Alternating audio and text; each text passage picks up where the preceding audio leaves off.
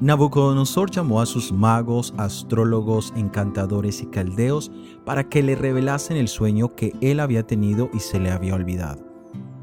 Ya se nos había hablado de los magos, astrólogos y caldeos en el capítulo anterior. Ahora se nos introduce un grupo nuevo, encantadores, que literalmente significa quien hace encantos, es decir, que ellos eran practicantes de brujería. La palabra de Dios nos advierte que el hombre o la mujer que se entregare a la adivinación ha de morir.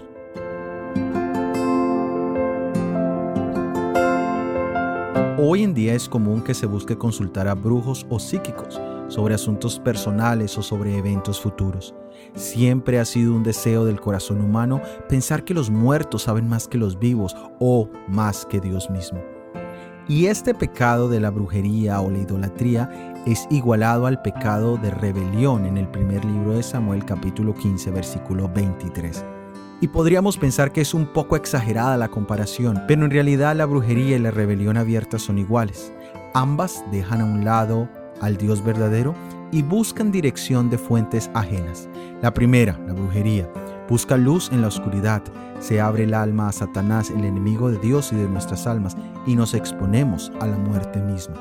En la segunda, la rebelión, dejamos que nuestras propias inclinaciones corruptas vayan en contra de la voluntad de Dios, sabiendo que hay camino que al hombre parece derecho, pero su fin es camino de muerte.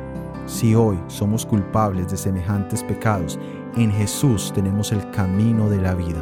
Él puede romper las cadenas del pecado en nuestras vidas. Acudamos a Él en fe.